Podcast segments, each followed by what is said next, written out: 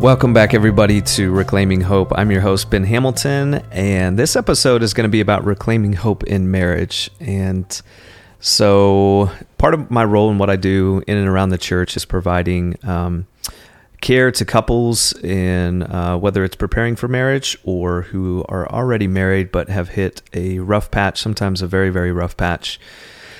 And so the various things that come out of that often become areas where I see just kind of some struggles with hope. And not only in my observation in terms of what I do in ministry, but I'm married as well. And we've been through a lot in our 10 years together.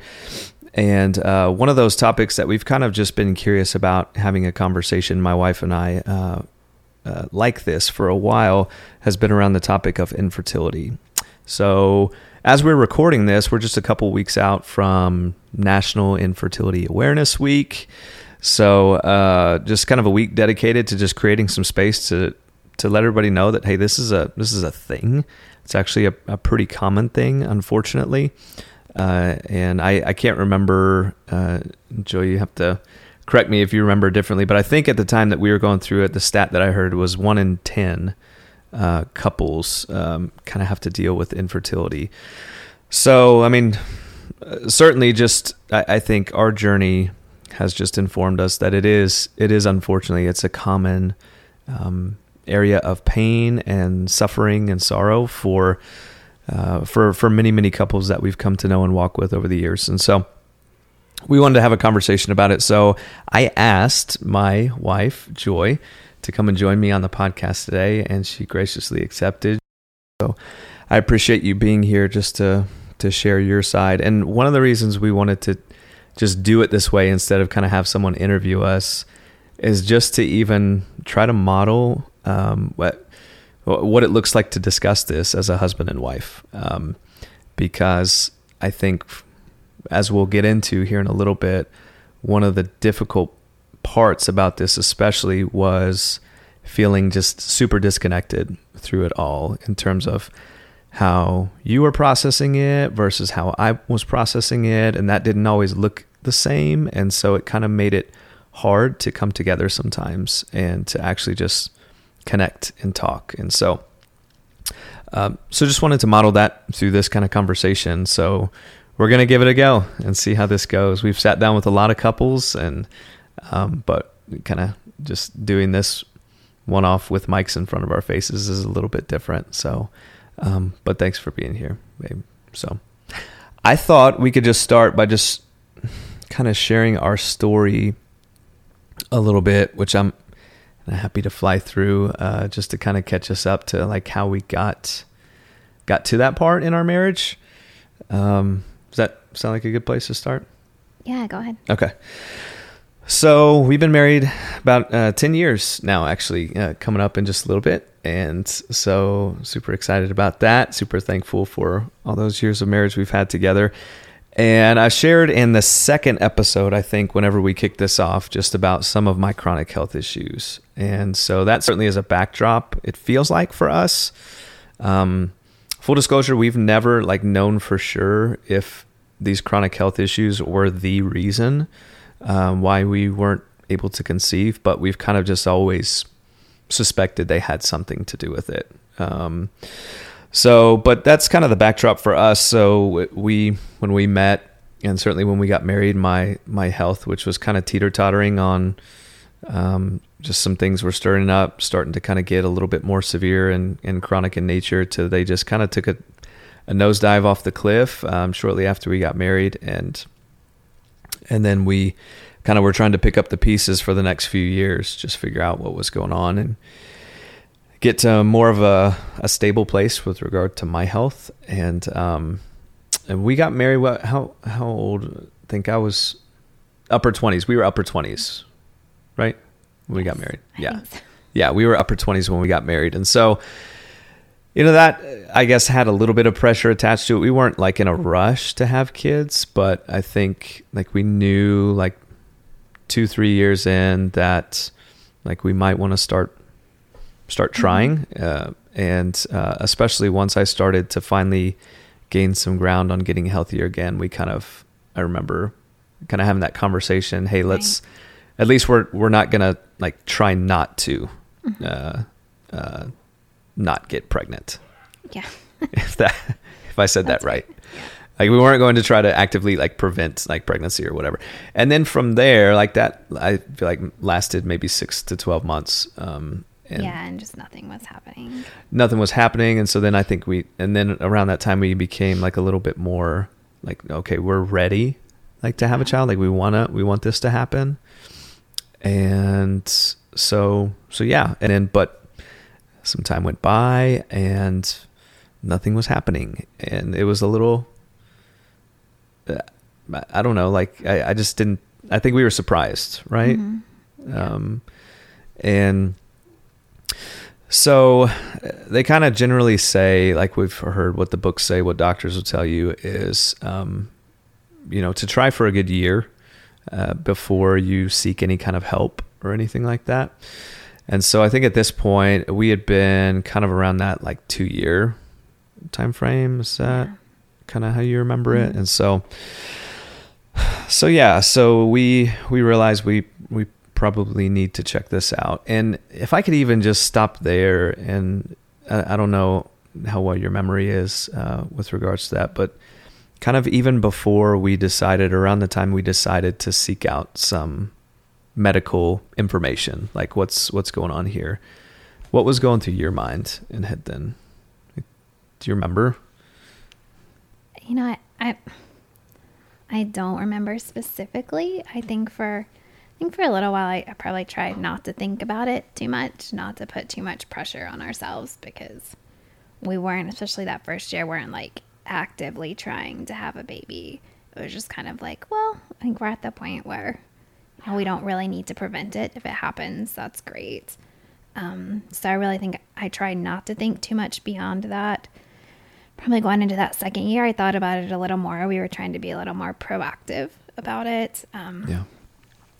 And, you know, as we got further along, it definitely started, you know, some of your other chronic health issues started creeping into my mind. Like, okay, well, we never knew for sure if that was going to affect our fertility or not. So, of course, those thoughts started coming more into my mind. Like, okay, are these illnesses and issues a little more far-reaching than maybe we thought? At that point, my mind probably kicked into a lot of research mode where I probably read way too much on the internet about diets and exercise and how all of those, you know, external things, at least on my part, affected fertility. And so I know I probably did way too much research on my end. But I mean, we did hold off on like the medical aspect of it, getting some things checked out for a little while. 'Cause I was also like going through medication trial after medication trial, trying to get some things in remission and... Yeah, so there were a lot of, I mean, from a medical standpoint, probably a lot of different factors that could have maybe been temporarily affecting it. Right. So yeah. I know probably in my mind I was worrying a little bit, but probably thinking, okay, we just need to get through this next part. But then it starts to wear on you, I mean, month after month, where, you know, you're trying to be steady and work on things and it's still not happening. It started to be a much heavier pressing issue at that point. Yeah.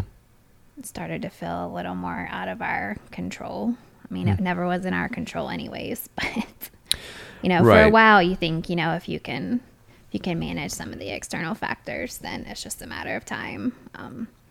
But I know at that point, as we were creeping up on 2 years, it started to feel much heavier.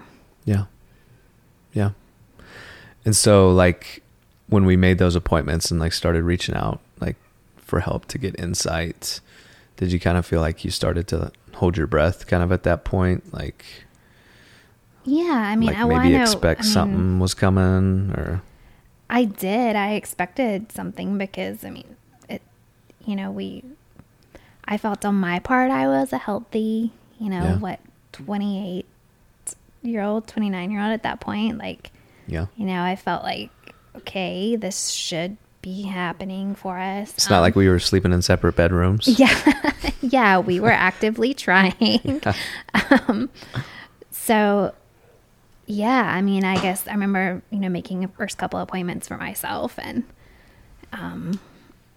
expecting to hear back. And I think at that point, you know, almost just wanted some kind of answer so we could move on to whatever the next step was, or in my mind, like, you know, easily correct whatever was going on, whether it was vitamins or medication or, you know, cycles, whatever. Like, I was just ready to find that answer so we could keep moving forward.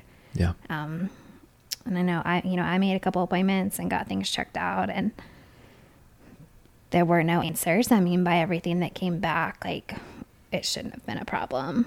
Yeah. So. Yeah, I think, because I think how we started actually was you went and kind of checked things out first. Because I think, I mean, I don't know. Did you, like, if you could have put money on who was going to be like I would have thought me, to be honest. That seems the more common, I think, perception of infertility. You know, I think that is a lot more common, or at least maybe, I don't even know numbers statistically if it's more common, but it's at least just more talked about. So I fully expect that it was something, maybe not even something serious, maybe like a simple tweak or something we needed to be tracking or working on. So yeah, I mean, that's why, you know, I made appointments for myself first, because I really did think that it was something with me. And honestly, I think I kind of hoped it was, because I thought it might be a little easier to correct if it was something with me. When I hoped it was, just because I was tired of the one having all the problems. Just kidding. Yeah. No, not at all. I mean, but yeah. And so you, when you kind of, went through a couple of appointments and we weren't getting any, like, okay, this is something, then that's when we kind of knew, okay, it's my turn. Yeah. And unfortunately that was like short, in terms of like basically we found out right away with me that, you know, like medically speaking, there was zero chance of getting pregnant. And so what was that like for you, getting that news?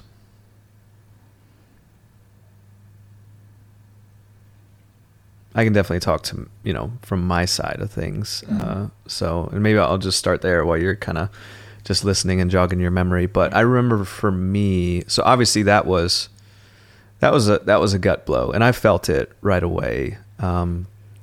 So here we were, gosh, at that time, what are we, like maybe 4 years into marriage or so? Something like, I think we're about 4 years into marriage. And those 4 years had been rough. In terms of, I mean, they'd been beautiful. Like I loved you. I love being married to you, but like things for our life were pretty rough. Like my health, again, like pretty much right after we got married, and moved to Florida for seminary, like it just took a dive. And all of a sudden, so many things in which I felt kind of confident and secure in my life kind of seemed to crumble. And I kind of felt like for a while, I felt like this shell of a man and a person, and that, you know, I really struggled with my sense of self-worth and value and certainly adequacy, because, you know, there was long stretches of time where I couldn't work. I couldn't, you know, provide for our family, and I needed a lot of care and support, just all the way around, from like physically, obviously in and out of doctors and those sorts of things, trying to get health under control, but then also just kind of mental health and stuff like that as well. And so this was definitely like a gut punch for me, just getting that information that, okay, it's on me again, you know, is kind of how it felt like. Here's another way I'm kind of failing our family, letting you down, all that sort of stuff. However, as I remember it as well, and maybe some of God's mercy in here for me, at least. So I had kind of come out of some of the darkest places of my health, like crisis. We had finally got some answers, some diagnoses, and we'd begun treatment, and we were starting to make, you know, some progress. I was starting to gain some weight back, gain functionality, be able to kind of be a participating member of society again, getting back into my graduate studies, all that sort of stuff. And during that process, I feel like the Lord had really been walking me through the shame part of my health journey and not being the same guy I was for, you know, the preceding 30 years, you know, where I kind of felt a little invincible and everything like that and sure of myself. So God had really kind of done a work there in kind of carrying me through a lot of the shame. And so when I got the news, it was a gut punch for me, but then I feel like I had this framework now of God bring me to a place of like not living in that shame anymore. And so I feel like I was kind of able to crawl out of that big ditch that I fell into as soon as I found like kind of pretty quickly, like in hindsight. Mm-hmm. So that was like my experience, but I know like yours was incredibly different, right? Yeah. You know, I think that first, with that first diagnosis, I think it, for a while, it didn't really sink in. Or at least maybe I tried not to let it sink in for a while. I mean, like you said, we had already come, although we were still dealing with a lot of things that had already come so far in your health journey. A lot of areas were starting to look better. And so I think in my head, I kind of convinced myself, well, maybe we just need more time. Like this is, you know, we're getting some other things under control. Like things are getting better. Maybe this will just follow along with that. You know, when you're a lot of times when you're dealing with infertility or even in the early stages, you often hear things from, you know, well-meaning people like, oh, you just need to relax and not think about it. Or, you know, just take your time, you know, stop trying for a little while. That's usually when it happens. Yeah. And those people mean well, but often that is not the case for a lot of people. Yeah. You know, but I think in my head, I was trying to convince myself of a lot of those things. Like, no, we just needed more time. Maybe, you know, the stress of the other health issues and then this on top of it was just a lot at the time. Maybe we should, in fact, I even think maybe we decided, okay, we're going to take a little break and not like actively try. I don't remember at what point that was, but I feel like we're going to try to time it anymore. And yeah. And so I think with that first diagnosis, I really kind of, I didn't let myself fully believe that. I kept thinking like, okay, well, there's gotta be something else.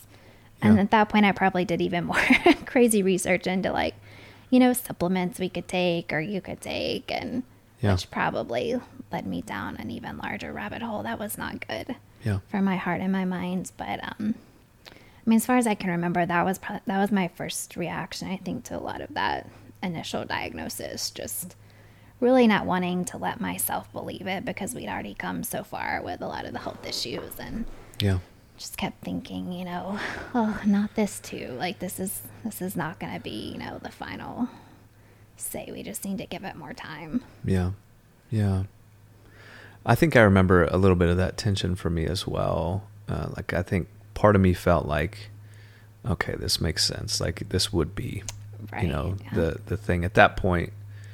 You know, we had already felt like we had, you know, been through so much that kind of for me, it was like, well, you know, why not, you know, one more, you know, kind of. Whereas I was probably the opposite. I kept thinking, oh, not this too. Yeah. This can't be added on top of everything else. Yeah. Yeah. Did you have any idea at the time, like going back? So I know like one of the things, that is often challenging about going through this as a couple is going through it together. I mean, obviously we're going through it together, but together in the sense of connected, unified, both seeking to know and be known and all that sort of stuff. How do you think we did like that first time when we were still living in Orlando and like, so as I described that initial gut punch and like all those feelings of inadequacy and wrestle shame and stuff, did you have any idea? Do you remember me kind of being vocal about that? I do remember some of it. Yeah. Not all of it. My initial response to things like that is unfortunately to just kind of pull away. And I think hopefully I've grown in that over the years. Oh, for sure. But, yeah. You know I did some of that at that point.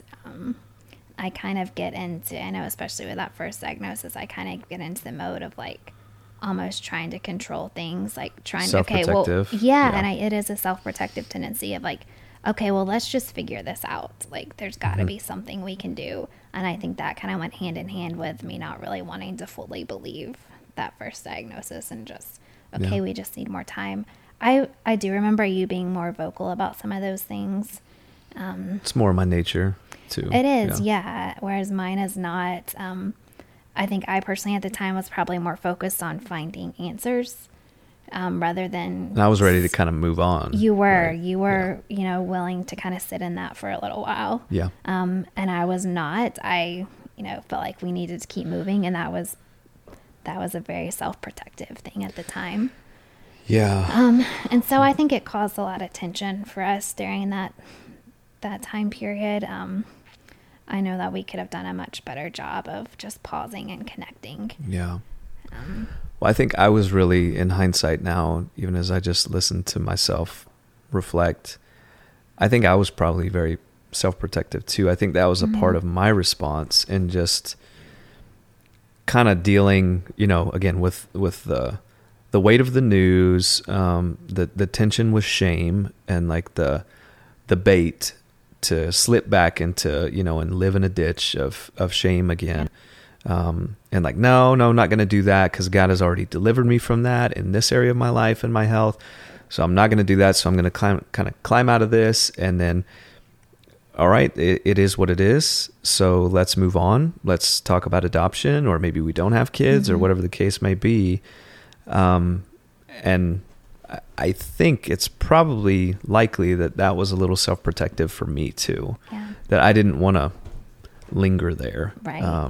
Because especially knowing the risks of shame and everything. And so I just think that's fascinating. We were probably both wanting and seeking to protect self, which is totally not how marriage was designed to flourish. Right.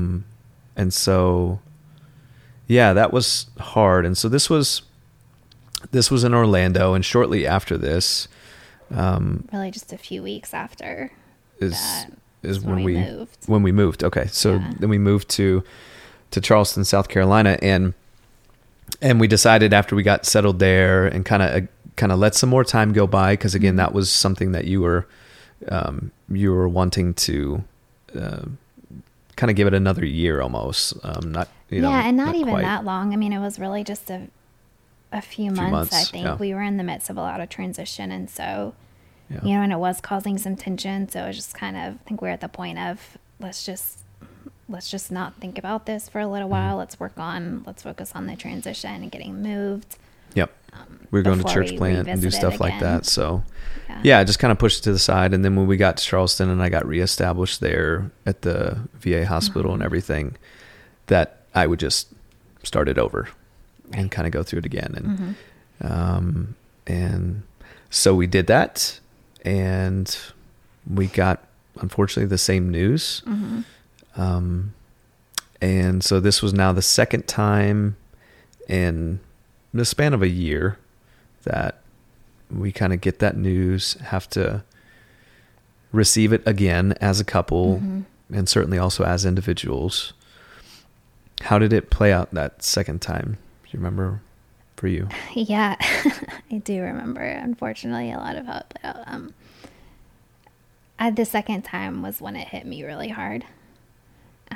You know, I think often, you know, you try to get a second opinion, and you think you're hoping to hear something a little different, or at least a little more hopeful. Like, yeah, we see this, but we think this is what we can do. Here are some options.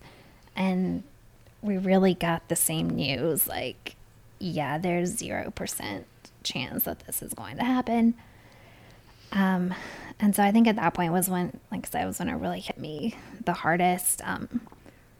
Reality began to sink in of like, okay, this is, having a family is not going to happen, you know, normally for us, like I thought it would. And I say normally with probably quotation marks around it, because I think, you know, there's no one size fits all formula for having a family. We just kind of create these constructs in our mind of what normal, having children normally looks like.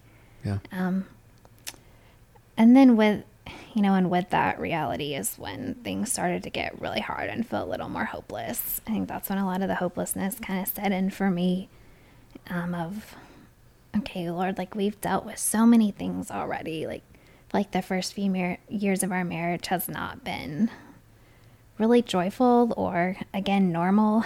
Like I thought it was normal. Like, you know, a lot of couples I see around us, we have dealt with much heavier things than most people have their first few years of marriage. Like, and now this on top of it, like really, really, like for a while, I remember seems like a lot of the conversations I tried to have with the Lord were just really, yeah. It was hard to get past that for a while. And I think for me initially too, some of those, you know, self-protective measures started coming back in. Almost just not wanting to talk about it. But I think as that hard reality set in was, you know, initially for me, I started feeling just a lot more anger and bitterness initially. As I was, those were just kind of some of the first emotions that I started dealing with through that. Yeah. Oh, it's kind of hard to hear and relive that. But I appreciate your honesty. Let me kind of share just a little bit about how I received it. And then I do want to go back to kind of that hopelessness and how I feel like this kind of impacted our communion with God and then also with church folk, you know, and the people. Mm-hmm. 'Cause I know that's a big part of the story as well, is just trying to navigate that world, 'cause it often can feel like a really, really, like, unfortunately, lonely place for a Christian going through infertility. And, but yeah, the second time around, I think, you know, I learned from the experienced disconnection the first time, that we didn't really do a good job of kind of grieving and processing together. I didn't do a really good job of meeting you where you were at. Mm-hmm. And so that second time around, I think I just resolved in my mind to just like meet you wherever you were, like in your grief and your pain, and just try to sit in that and share that with you. We had also at that point, we had kind of been through another like kind of semi-traumatic thing in terms of like, we went and we moved to church plan and to be near your family, which was great, but the church planning thing did not go well. And we kind of had some hardships, through that place, kind of I feel like we got a little kind of bruised up, kind of going through, just the whole church planning process. And so like I think it was obvious at that point we were weary. Mm-hmm. And so I think that helped me like just recognize in my mind, okay, we need to slow down here. Like we need to just, and I need to slow down and I need to just be with my wife in this place of pain and confusion and suffering. Yeah. And so, like, did you experience it like that? You feel like that second time around that, like, yeah, I feel like for us together as a couple, we did much better that second time around. I really appreciated the slowing down, especially from, I mean, you kind of leading that process. 'Cause I do think the first time, I mean, like you said, you kind of moved on quickly. You were ready to talk about adoption, and I was just not ready to do that yet. I had not given up, I guess, that hope of conceiving naturally, and like I had always expected to do. And so I really needed that space and that time after the second confirmation of that. And that's what we did. I mean, we were going through a lot of other things at the time. So we just kind of slowed down. I feel like we were still able to connect and talk through things, but in a much slower way, not necessarily like, okay, let's talk about what we're going to do. Just more of like, let's talk about what how you're feeling today or what you're thinking. Yeah. I feel like, and you just gave me a lot more space and time at that point to process things. Yeah. And I mean, cause really, you know, as women, when you're going through this journey of infertility, everyone's coming at it, you know, from a different point. Like some women have dreamed their whole lives of being mothers and being stay-at-home moms and, you know, just being pregnant. Yeah. And that's kind of been a dream your whole life. Others have, you know, you don't really think about it until you find out that it can't happen or it, you know, and, you know, I wasn't exactly the type who had been dreaming, you know, my whole life of being a mom and what that would be like. So I think maybe when we found out it wasn't going to happen like that, that it maybe hit me kind of surprisingly hard. Because no matter what starting point you're coming from, it's still, it's a shock and it's painful because you still, you know, whether you've dreamed of being a mom your whole life or not, like you still have this construct in your mind of what your family is going to look like and how that's going to happen. And so when that construct or dream is shattered, it's a very hard reality to deal with. Yeah. So, and it initiates a very, very real, profound grieving process that I think a lot of times we're maybe not in tune with so well because we think, you know, grief is reserved for, only those areas of life in which we can, you know, kind of place our finger on and say, there's an obvious death there. And so we think quite literally in terms of like, you know, losing a person, losing, a relationship, a death of a family member, friend, like whatever, like may have you, but, the death of a dream, or the death of, a desired ability, can have this exact same effect on a soul and on a person, and thus necessitate kind of a very real grieving process and journey that, you know, I think sometimes, again, we're not in tune with, and so we don't embrace it, or we've received messages from the world or from other people that that isn't a thing that's offered to us in that place. And so then we kind of have this just disconnect of like, there's this profound pain and sense of loss, yet I don't know how to walk this road now because there doesn't appear to be a roadmap for me. And I want to like get back to you mentioned a lot of kind of the hopelessness and what like your journey with the Lord was looking like then. And I know like that's a big piece of this as well. And obviously, for, you know, like for this conversation and with regard to reclaiming hope. So our hope was definitely assaulted, you know, in this, right? Like it took a major blow. And, I just want to like circle back even to when like the first diagnosis, the kind of first, instance in which we found out we had infertility. We were still in Orlando. We were in very much a Christian context. We were in seminary at the time. I was in seminary.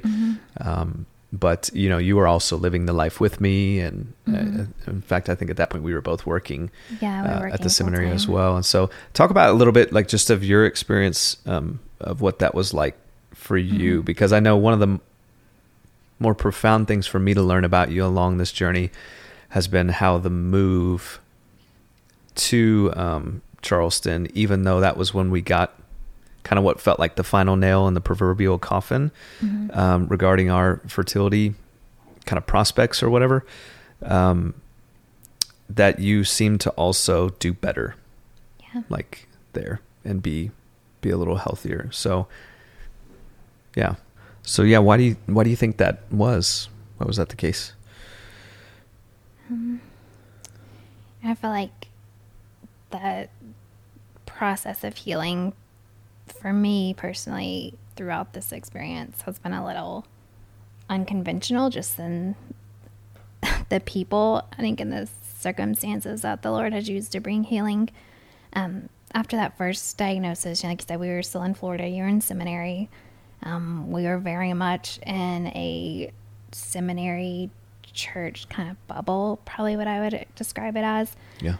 We were both working at the seminary as well, so we didn't really have a lot of outside influence or outside community. And we were in our upper 20s, and, you know, being in that world, that we were very much surrounded by couples who were babies mostly, popping out left and right. Yeah, mostly couples who were younger than us, who already had multiple kids.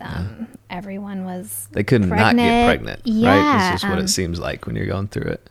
It was, you know, and when you're dealing with infertility, you know, even going to a trip to the grocery store can be hard, because you're just suddenly very aware of everyone that is pregnant or is pushing around a cart of children. And, you know, so even simple things like going to the store can be painful experiences. Yeah. And. Well, because, you know, and so having children, you know, the blessing that is an obvious thing, right? Because I can look and see the child. I can look and see the pregnant belly. Right. You know, I can look and see the shopping cart full of diapers or whatever like that. And everybody talks about, you know, pregnancy and having kids. Like we celebrate that. We talk about it, but nobody talks about infertility, right? Yeah. Like that's hidden. It's secret. And we don't really talk about it. Right. So, and you know, even, I mean, you go to a party or someone's house and seems like every conversation will revolve around people's kids, or they're showing pictures, or, you know, even as a young couple, like, you know, you meet somebody new, they say, oh, when are you going to have a family? So do you have kids? And that's right. Just the hardest. There's so many ways for just those waves of grief to come up, even in just normal everyday situations.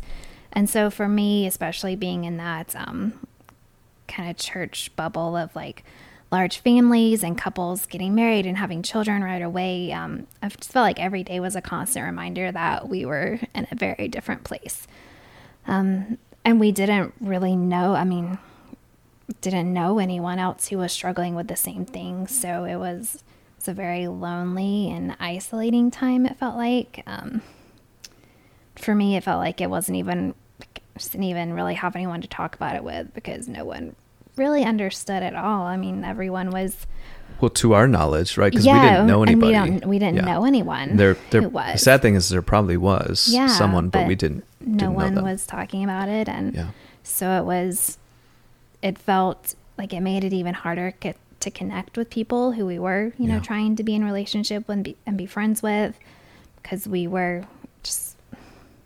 Again, those normal conversations were just hard to have. And I remember even, you know, trying to make friends with women in the seminary and trying to hang out, and they'd be like, oh, I'm going to take my kids for a walk. You could come with us. And just even things like that were hard. It's like, I couldn't even hang out one-on-one with anyone without being reminded of that gap that was there.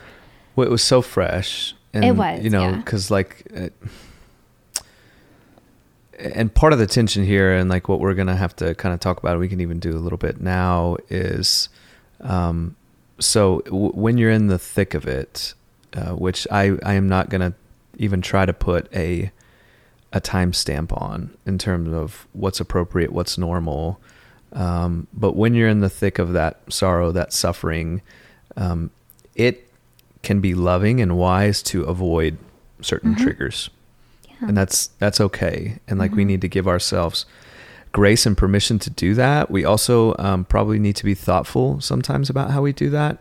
And this is part of how we can just kind of all kind of collectively grow and heal here is, you know, so if that, you know, if getting the baby shower, you know, invite when you're fresh on the heels of an infertility diagnosis is just too painful. Like it's okay to say no.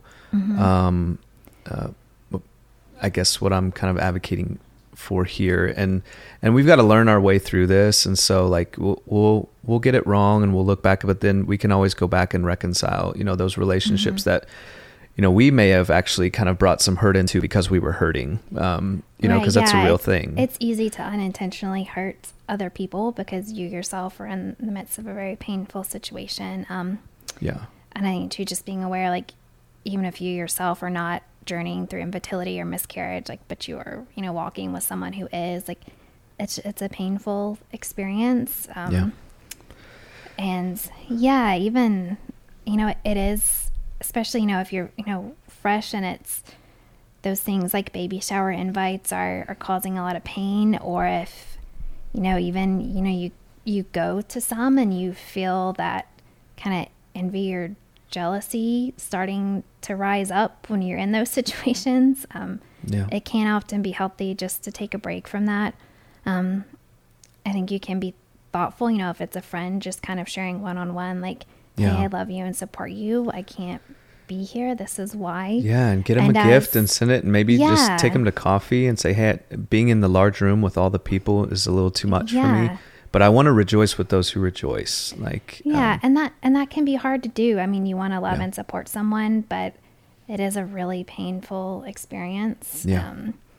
So it's hard trying to find that balance there. And then on the opposite side, you know, if you are someone who is having a baby shower and you have friends that are dealing with a recent miscarriage or infertility, just being as understanding as possible, knowing that it's not anything personally directed towards you.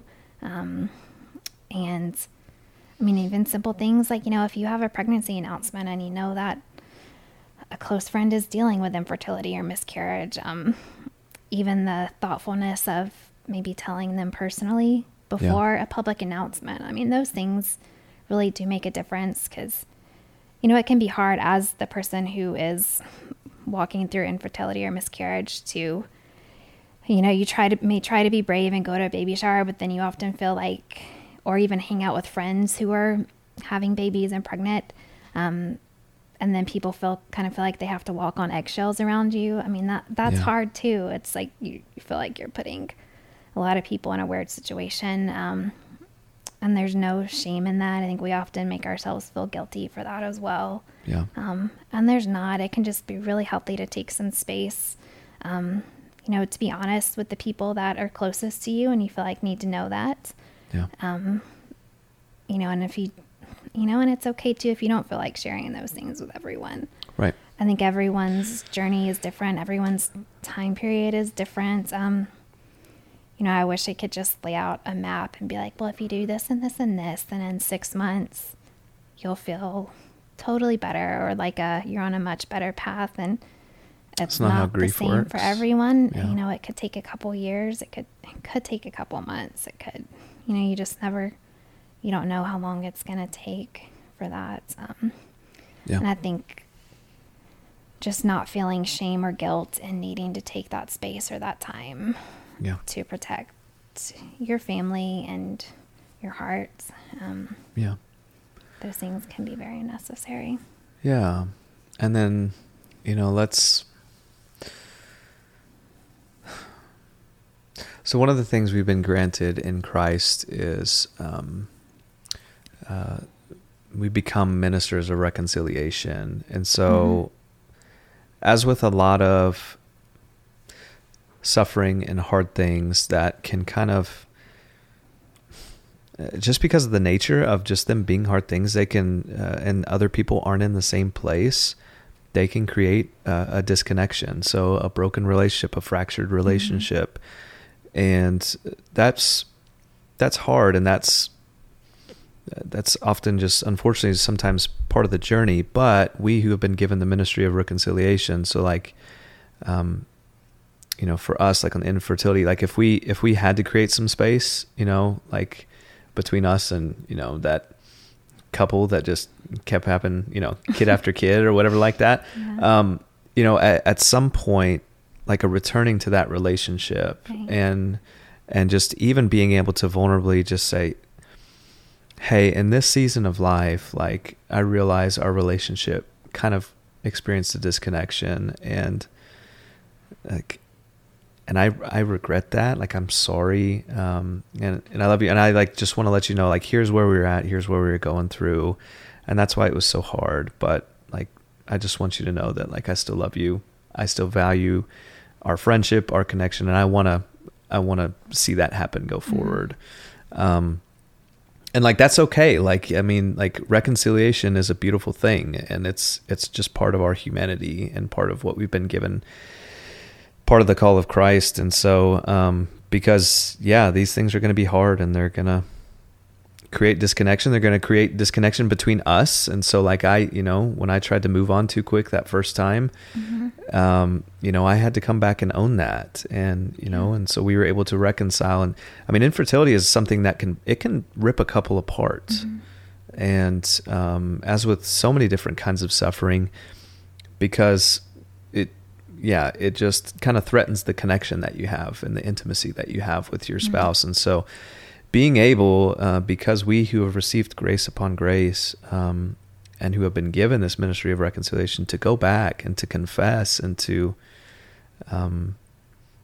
forgive and all those things. It's, again, I think one of the ways that the Lord can create beauty from ashes, like through these things. But, so getting back to, so it was hard kind of, again, sometimes it can be hard in a Christian context when, you're, mm-hmm. All you're kind of seeing is, feels like just babies popping out left and right. And, a million, baby dedications. And, you hear all the scriptures about, the blessings of children and everything like that. And, but we don't often kind of talk about mm-hmm.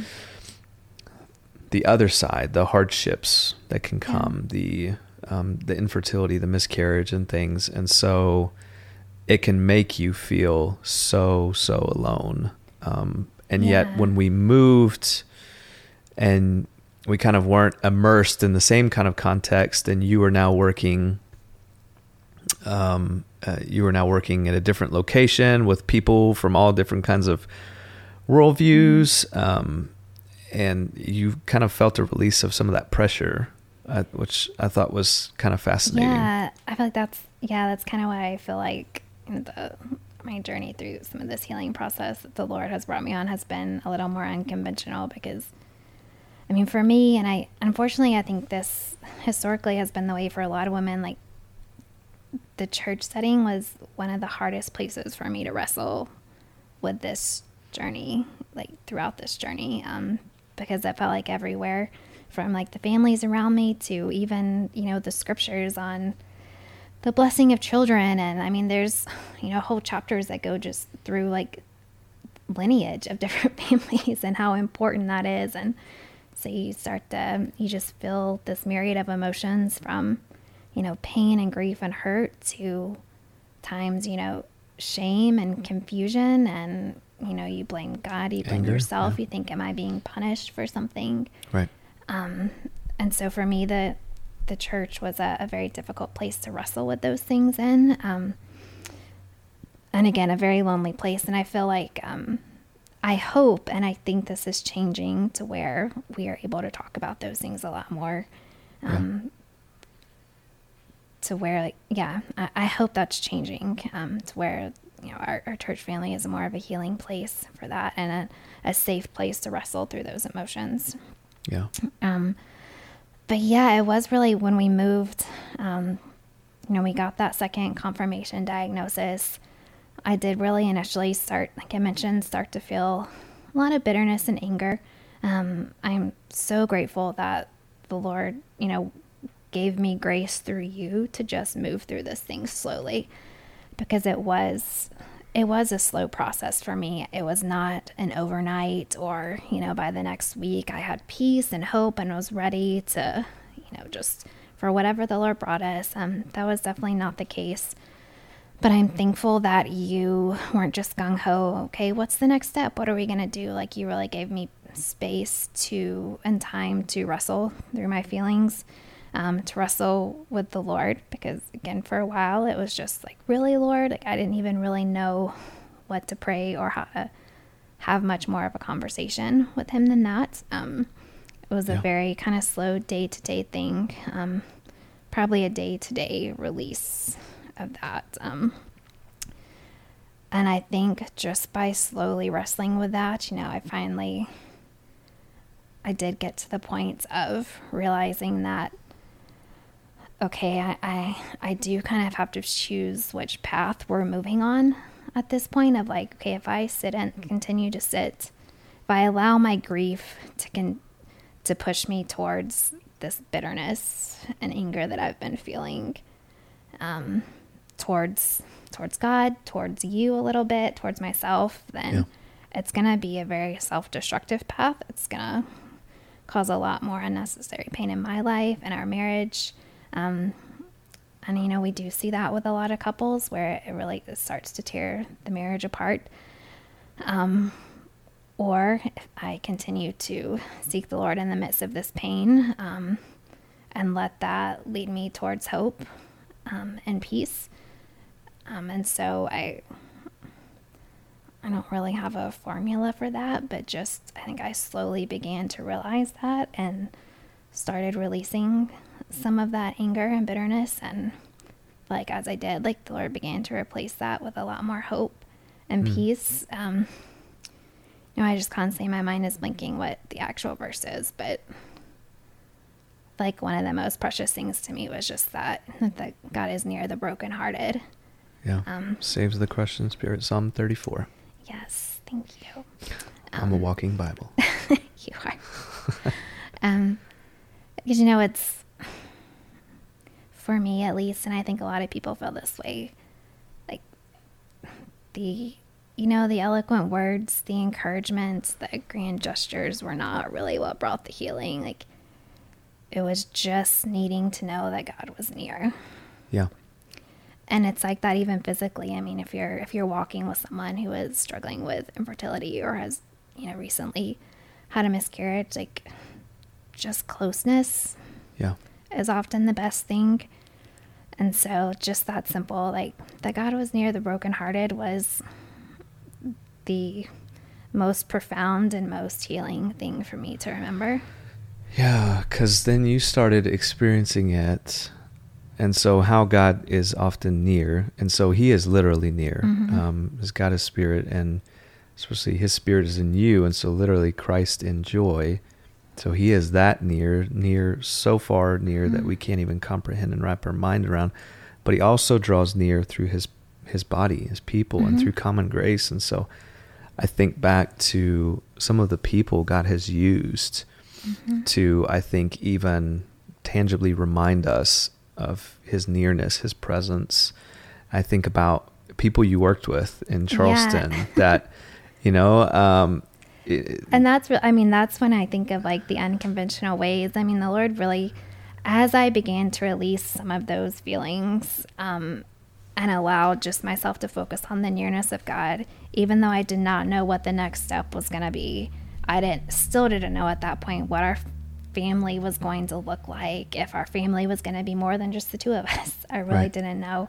Well, three of us. I mean, Jersey, our dog, is right at our feet right now. We're in our living room. And he's been right here in the middle of all the years of hurt and suffering that we've been through. Yeah. God really used even the people that I worked with who by no means were Christians or really acknowledged like the Lord at all. You know, I was working in a nonprofit in Charleston but just was working with some really wonderful women who, even though they didn't know the Lord, were very supportive and very encouraging. I actually, for the first time, I think with a couple of those women, were sharing what I was going through. Most of the women I was working with were actually probably a couple to a few years older than me. And, you know, were not in the church. Most of them were in unique situations where, you know, they'd gotten married later in life or they just had kids later in life. And oddly, that was one of the first times I had really seen that. And it strangely, like, through those conversations and just being in that community, made me start to feel less weird, I guess, because I felt so abnormal with all our young families from church that, you know, we're young and we're having multiple children. And then all of a sudden I was thrust into this community of women who had been focusing on careers and then, you know, were starting to have families. And some of them had struggled to have families. Some of them had not. Some of them had just recently decided they wanted kids. And so it was just kind of this odd community of like, hey, whatever you're going through is totally normal. And like, there are ways to work through that. Like, we can talk about it. Like, they are some of the first people I started talking about these things with that I didn't, like, I felt safe with. I didn't feel like I I needed to watch what I said, because I often felt like that with women in the church, that I didn't want to, if I said like what I was truly feeling, then it was going to seem blasphemous or maybe I wasn't really a Christian because I shouldn't be having these thoughts like towards God or my husband or what. But I was just able to talk openly. You know, as we started through that, like started exploring some different options of, you know, traditional adoption, embryo adoption. And I felt scared to talk about some of those things with like women from the church, because topics like embryo adoption were not really normal or common. And so having to explain some of the things that I was reading about and considering, I just got a lot, you know, strange looks or like, well, I don't know about that. But I just had a lot of freedom with these women and a lot of connection that was like, hey, we're here. Like, let's talk about those things. Like, these are normal. Like, we're all struggling. Like, I remember one of them even saying like, gosh, you don't even need to like have children early. Like, there's so much life to live. And, you know, with you and your husband. And it was the first, and I didn't always agree with everything they said to me. I mean, they were not coming from a gospel perspective at all, but still like the Lord just really used those things to bring a lot of freedom in my heart. And for the first time feel like there was hope, to feel a little more free. And so through that, you know, like I said, the Lord really opened my heart to people to maybe finally let go of that traditional idea I had of, oh, we're going to conceive normally and naturally, and like, this is how we're going to build our family. But it's really opened my heart and my eyes that there were other ways to build our family, or to allow Him to build our family. Yeah. And so through that time, I started exploring, you know, traditional adoption, embryo adoption, and, you know, ultimately the Lord led us to embryo adoption. But I know that, you know, without that time, without that space you gave me to heal on my own, which allowed us to really come together, I think, and be more on the same page. Yeah. And to heal together. I don't think we would have been able to really go on any of those paths without that time. Yeah. Yeah. Well, and beyond, and so, yeah, you've mentioned several times. So we have a little boy now. He's almost 4. And he was born via embryo adoption, which is, we think, a really, really beautiful way to build your family. So shout out NEDC, the National Embryo Donation Center in Knoxville, Tennessee. They were great to us, and that's the particular path that the Lord put before us and gave us faith to walk. And so, yeah, we've got a beautiful little boy who I just couldn't imagine life without him. And so it's kind of, again, beauty from ashes. So in addition to some of these women that you worked with, kind of these unsuspecting kind of, most of wise them have counselors, no idea, that they were used by the Lord in your life, in my life. Yeah. But there was other people as well that, you know, and that were connected to the church that are, you know, and so I think of the church that we ultimately landed in Charleston after we kind of went through our church planning process, and even in that, like, we made some beautiful connections, some people who really did their best to try to mourn with us and give us space and at least try to seek to understand. But I know as when we got to that second church, especially as you started kind of looking into embryo adoption, that we got connected with a couple of families that had walked that road already. And they were so gracious to just like have us in their home and share their story and listen to ours. And, you know, they didn't flinch. They were there, you know, that nearness, that presence that you kind of described, like they were there. And it's kind of the role of what we get to do with one another. And why we love sharing our life now, even though it's still for us kind of brings up pain. I remember we had a couple in our home just a couple of weeks ago who have gone through a really a hard process in terms of pregnancy and grief and everything.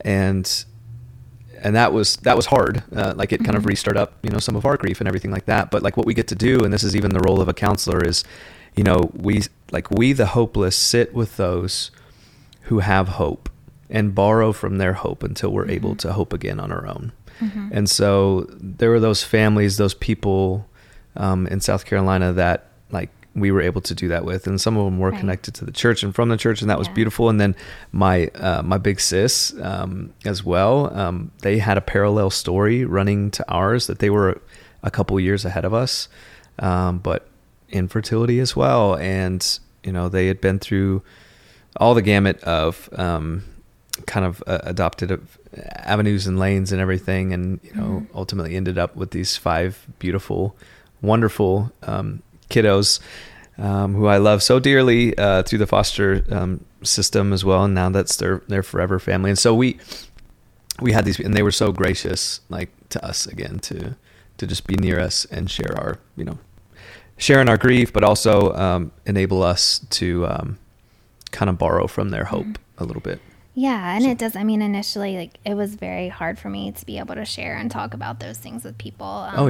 You're just naturally a private person. Yeah. Too. And then often it is, in the early stages of grief. And that can be even more isolating, especially when we're already feeling alone. And, it's risky to share your story because you don't know how it's going to be taken, especially if it's, you don't know who has had those same experiences. So can just be a very lonely process. But I feel like, once we were able to share with some people what was going on, we found more people who were struggling with the same thing. And the Lord really use those people again to bring healing to our hearts. Through infertility, leading us to embryo adoption. And even then, we did choose to do embryo adoption. We have a, wonderful, crazy almost four-year-old little boy, but we also lost a baby in the process through that. Yeah. The Lord again had another, sweet couples through church who had been through miscarriage as well that were able to walk with us through that grief and that loss. And that really... those experiences, I think, are really what have just burdened our hearts to continue to share our story, because we do just keep meeting other couples who are going through the same journey. We know what healing it brought to us and peace to have other couples who walked with us through those times. And so, we want to do that as well, but also knowing that, we're still on this journey. We have one child. Sometimes you think that, if I can, you're dealing with infertility, if I can just get pregnant and have a baby, this pain will go away. Or, you've just had a recent miscarriage, you've lost a baby. If I can just get pregnant again and have this baby, it'll heal the pain. But it doesn't. It never replaces having a child, adopting a child. It never replaces the pain that's there. The Lord does, definitely use that to redeem and to redeem that pain. Kind of transforms it a bit. Yeah, it does transform it. The pain of loss is just something that will always be with you. Yeah. I think it starts to look differently through the years. I wish that it was just something that would, after time go away. But I think the key is just really continuing to seek the Lord in the midst of that pain, whatever part of the journey you're on. At some point, the pain becomes less intense. It does transform a bit, but that reminder is always there, which I think why it is important for us to keep sharing and to keep walking with other families. Yeah. On this journey, because it's a continual journey for us. We don't know what the future holds. I think we would love to see our family larger, but we don't. That's not an easy process. It doesn't just happen. We can't just go get a bottle of wine, right, and just have a fun night and then take a pregnancy test in a couple weeks. Yeah, and one of the ways most recently I heard from a friend describe grief, and I so appreciated, was because that's what we're talking about here, and this is a grief journey, and it's not one that just magically overnight goes away, mm-hmm. but it does like change. It's transformed over time as we faithfully walk through it and engage the process. But she described grief as like a ball in a little box that has a button on it, and like you can consider that the grief, button. And like whenever that button is pressed, then the pain comes back, all the emotions, mm-hmm. the hurt, the confusion, the how long, O Lord, kind of cry of the soul, all those sorts of things. And so in the beginning, whenever you go through something like this, the ball in that box is ginormous. And so it's always up against that button. And so you're always having that rush. But over time, that ball starts to shrink a little bit. And mm-hmm. so, but it's still rattling around that box. And every once in a while, it'll bump against that button. And we can't always anticipate. In fact, oftentimes you can't when it will. But when it does, then kind of some of those same emotions, even though this could be months, years later, will kind of come back. But over time, again, especially as we engage this grief journey, as we lament with the Lord, as we walk with others, that ball starts to shrink. It never goes away, but it mm-hmm. shrinks. And so it may bump up against that button a little less often. Mm-hmm. And, but it does happen. I mean, so here we are. We've got a little boy, but we still have, a very real, tangible reminder every month that we still have infertility, mm-hmm. right? Because we're still, we're in our mid to upper 30s. We're still, you could still physically, as far as we know, carry a child, and so, mm-hmm. But yet every month there is this physical reminder that. We still have infertility. And so every month, even for me, there is that temptation. So that button is pressed, and there's then that kind of decision of what I'm going to do when those emotions and those, am I going to kind of sink into feelings mm-hmm. of inadequacy and shame once again, that here we are again, this is still an area of life in which, I'm failing, or I'm not enough, or whatever like that. Or are we going to continue to press into the Lord, walk together, grieve together, share our story as we've come to know the Lord has redeemed much through that, and just continue to wait on Him, to be curious of what is Abba doing in our family through this journey, and where is the next place in our life we might get to behold the beauty that He makes from the ashes. Mm-hmm. And so that is, that's where we're at. Mm-hmm. Yeah.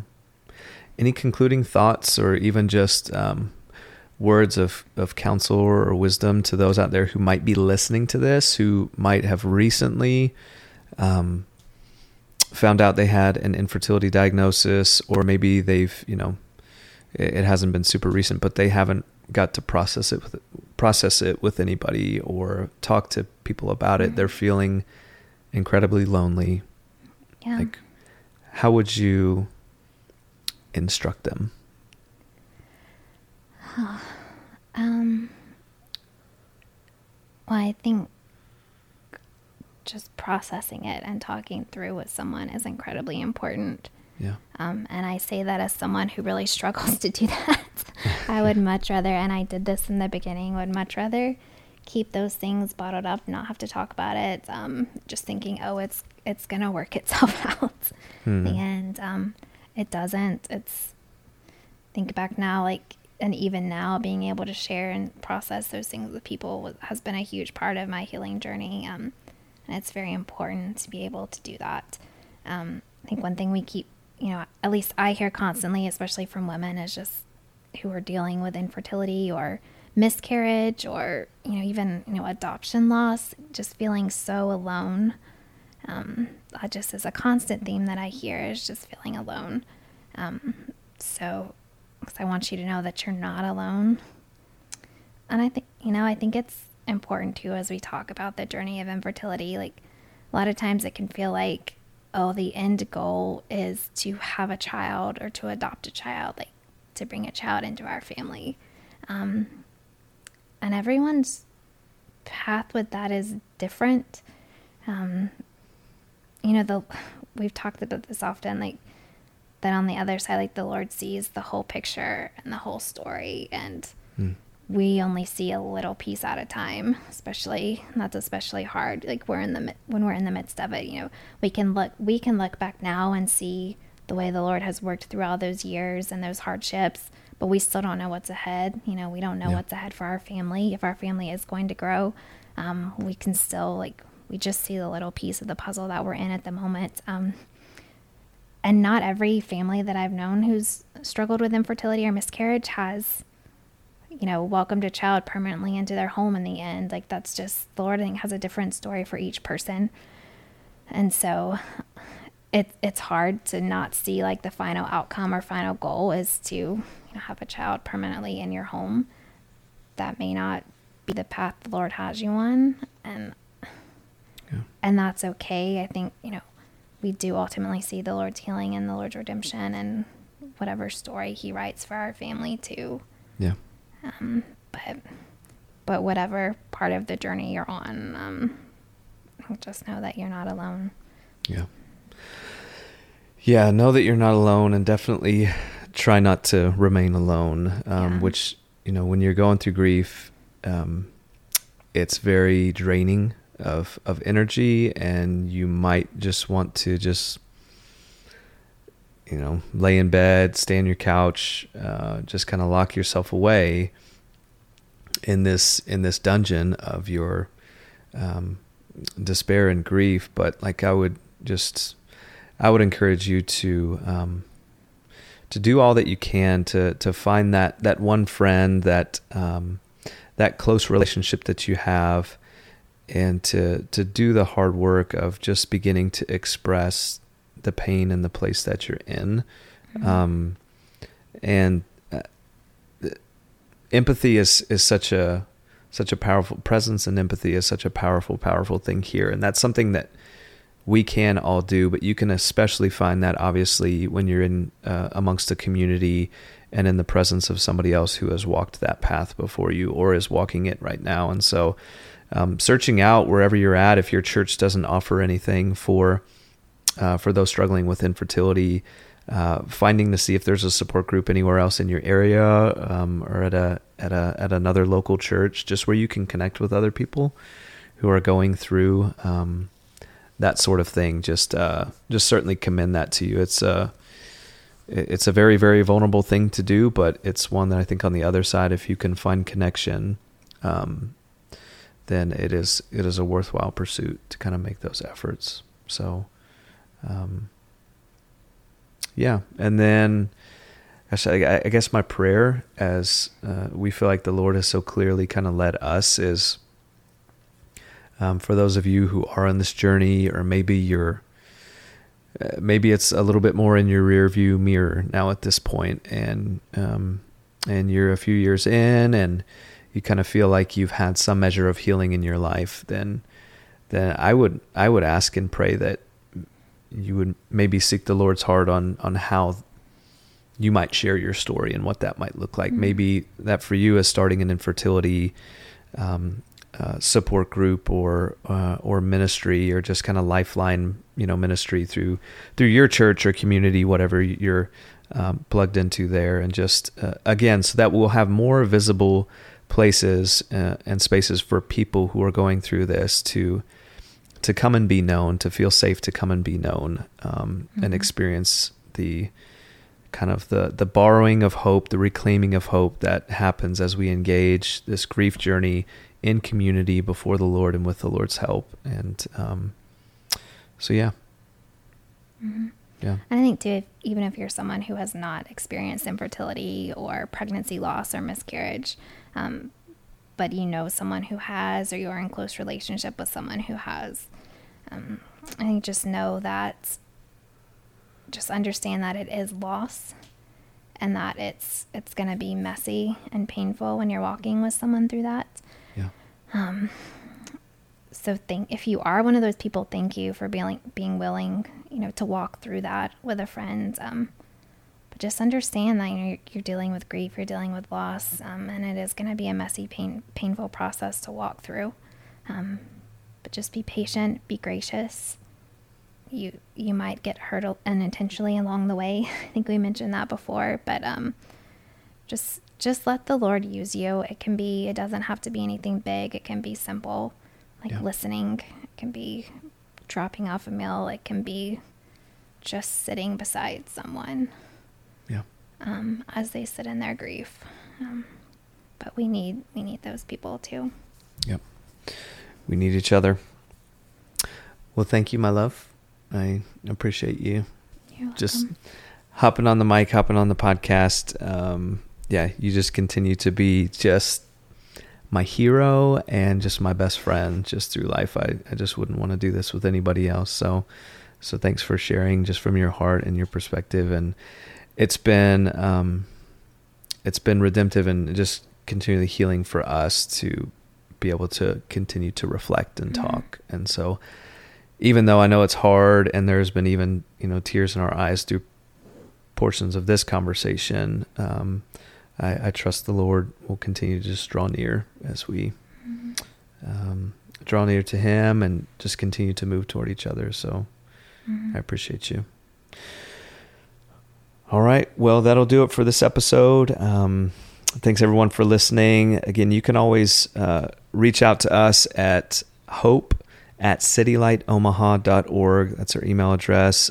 If you like this podcast, please give us a review or a 5-star rating on Apple. That just kind of helps get the content out to more people so they can have these conversations and people in hopeless places can find out what it means to reclaim hope with God's help. So God bless you. We'll talk to you soon.